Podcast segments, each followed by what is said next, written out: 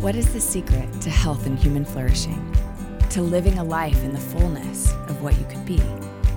What if this whole time, who you were meant to be was already within you, waiting to arise, waiting to expand? Each and every one of us is made to bloom, and each of us together can brighten the whole world. I'm Sarah Walters, and I welcome you to Bloom,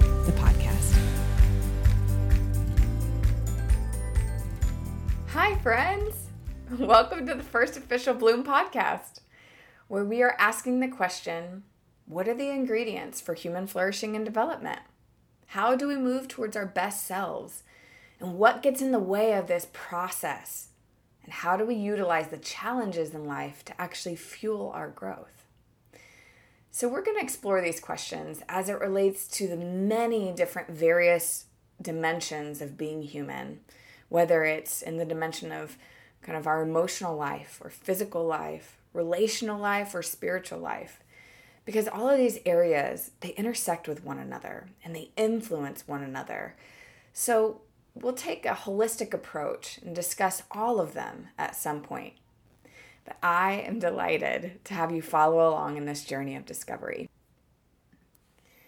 Now, for whatever reason, I decided to start a podcast in the middle of a pandemic and in the middle of a lot of socio political unrest. So call it divine timing or call me a total nutbag. I'm definitely not sure which one it is, but I do know that I feel compelled to do it now. And I would be amiss if I didn't begin this podcast talking about fear. Because right now, there is a lot of fear pulsing through our collective veins. The coronavirus, the riots, the political division that we're experiencing, death. There's a lot to be afraid of right now. And so I hit the streets, and by streets, I mean people that I ran into during the day the other day, and just started asking them what was the one thing that they were most afraid of right now. Uh, right now, I would be. I'm most scared of the unknown and not having control over uh, the unknown situation. Uh, I'm afraid that in the next 20 years, we might move towards more socialism in this country, and everything I worked for until that point could be gone. So, what's your biggest fear right now? For my kids' future. Okay, what in particular of your kids' future are you scared of? Okay, that's a big one. I have so many fears rolling around about my kids' future, but what will the world look like for them? What will um, humanity be like? Will there be goodness? Will there be kindness? So, just what kind of world will they be facing as they make their way as adults? I would say fear of disappointment fear of the past. I'm afraid of being alone forever.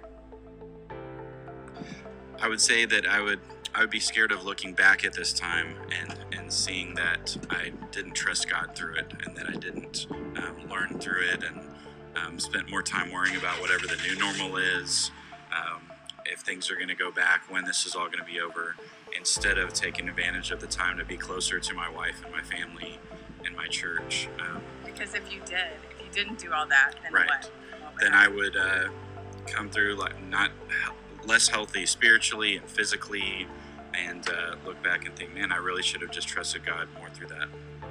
What are you most scared of? The future for my kids and what the world's going to look like. And what is the scariest part? That God's not going to be part of our culture.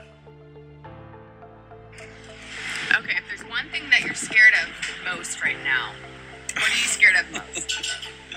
No, it's only for scary is the people is no mask. It's, it's only that. When people have no mask? Uh-huh. No mask, no. Like me right now? No, you're right now. No, it's only the people, the last people. And so people aren't wearing masks. Yeah, never mask, no, no use it mask. Yeah, no use it gloves, no use it and the sanitizer, whatever. Yes, it's scary for for my people. For the workers. Yeah. Absolutely. Yeah. Thank you for sharing.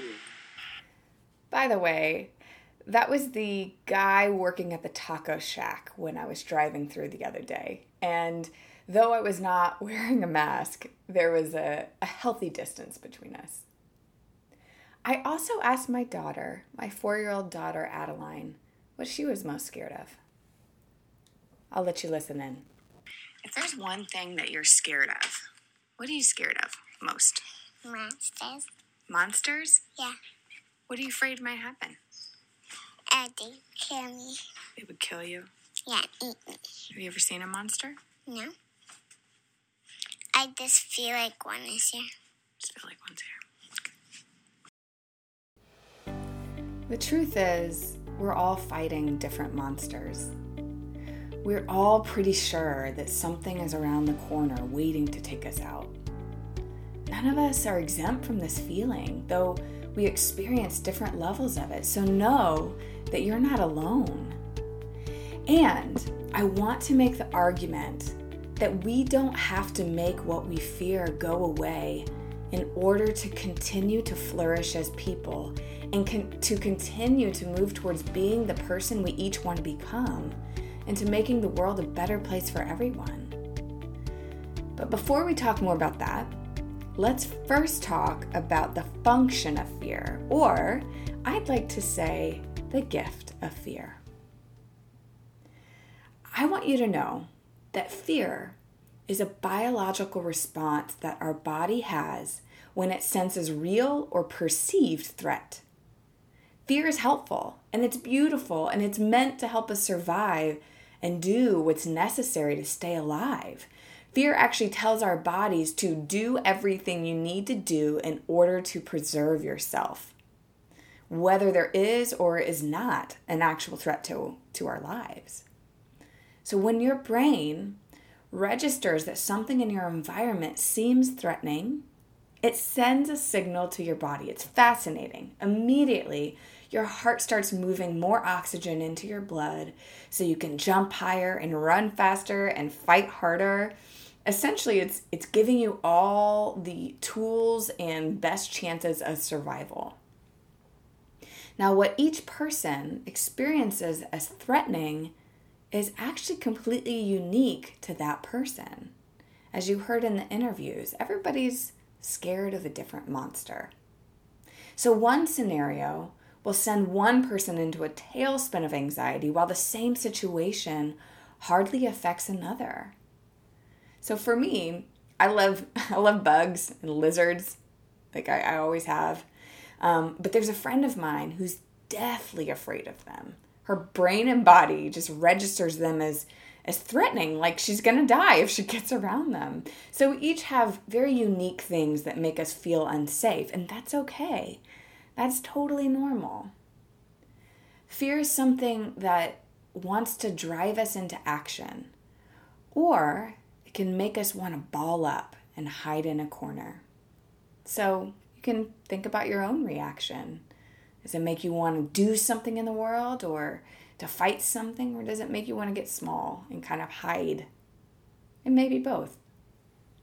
Unfortunately, when our fear is heightened and we are more stressed, we also lose access to the parts of our brain that help us make rational decisions.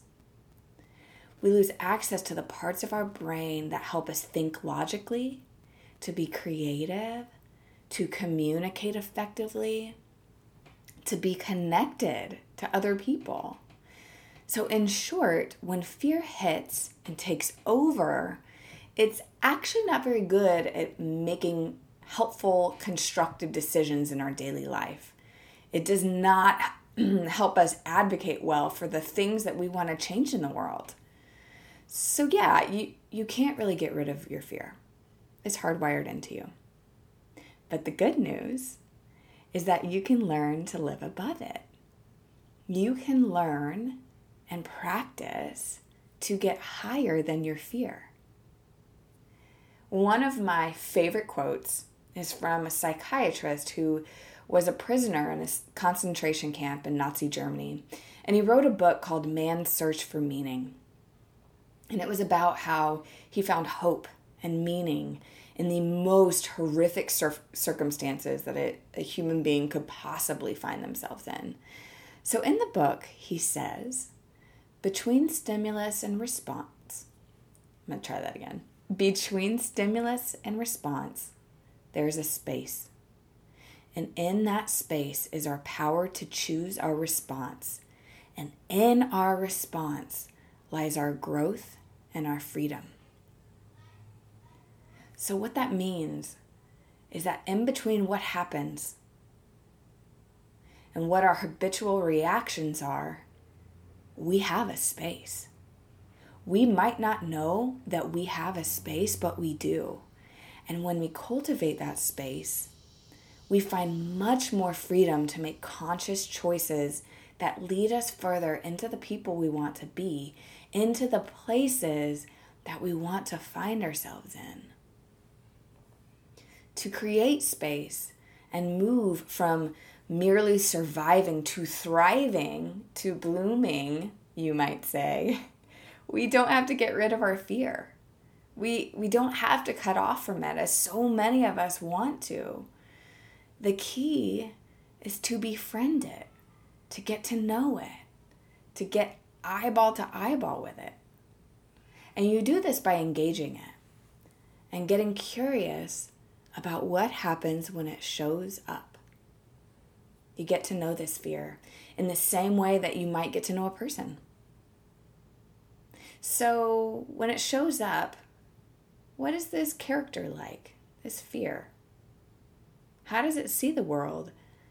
What does it want? What's it trying to do for you when it shows up? And how does it try to drive you to behave?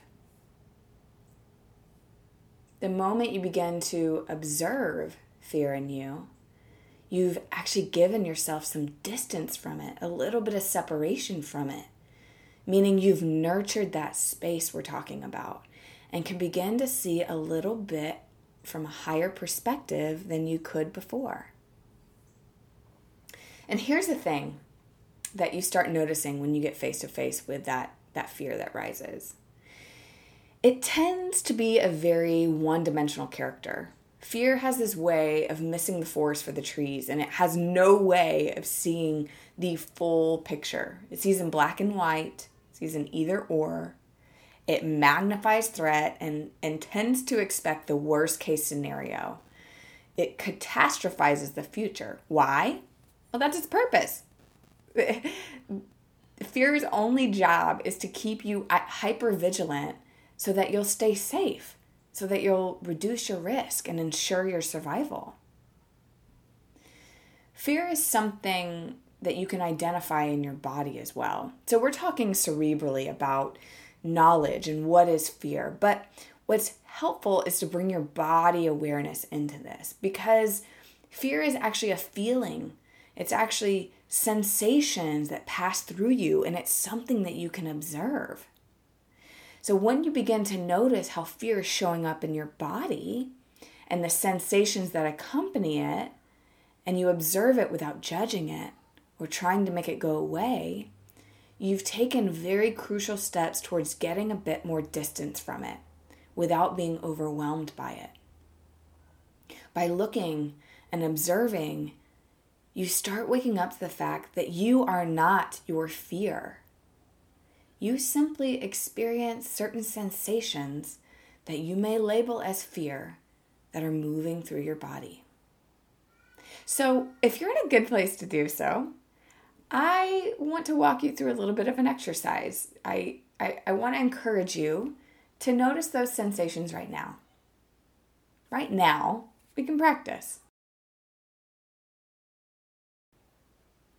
So you might even want to pause the podcast to really stop and consider what you fear most in this time. And now, as you brought that up, as you brought up that thought, notice those sensations that all of a sudden appear in your body under your skin. What do you notice as you scan from head to toe? And now, how do you feel towards those sensations? What if those sensations that you feel right now were not actually bad? What if you didn't have to fight against feeling those sensations? What if, when those sensations appear, you could detach from the story they tend to want to attach to in your head and simply acknowledge that fear is showing up and to thank it for trying to protect you, to keep you safe, to look for the monster around the corner. And so when you practice this, what you're learning is how to create a new kind of relationship to fear. And what's so profound about doing this very intentional observation of your own fear is that you begin to realize that you are not the sensations of fear that run through your veins or the thoughts and story of fear that run through your mind. By observing it, you're learning to relate to fear in a whole new way, connecting with it from a higher viewpoint rather than avoiding it and letting it drive you as it sits underneath the surface.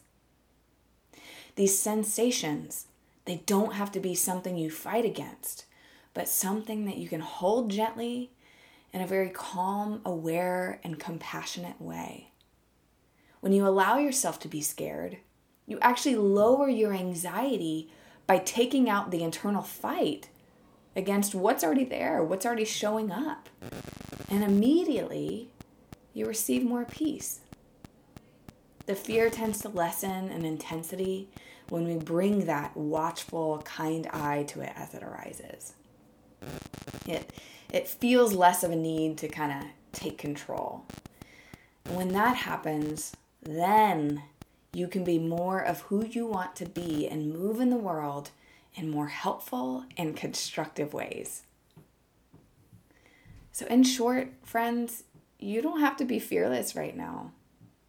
You don't have to be fearless to bloom and to do great things in the world. I don't I don't think that's always possible. But the trick is to be in a better relationship to it. Take it with you. Let it be in your back seat without without letting it drive. And know that that doing this internal work that we're talking about today, that matters. What you do right now, it matters. You are not small. You influence every person you come in contact with on a day to day basis because we are all connected to each other. So when we change what's happening inside of us, it affects everyone we come in contact with in our daily lives. And that leads us to asking ourselves, what does this world need more of right now? And go and give that. Do the work inside of you so that you can bring it outside of you. As always, friends, thank you so much for listening, for just spending some time with me today. If you like what you heard and you want to catch more as we continue releasing episodes, I highly encourage you to subscribe so that you can get some up- updates when the new episodes drop. Until next time, grace and peace.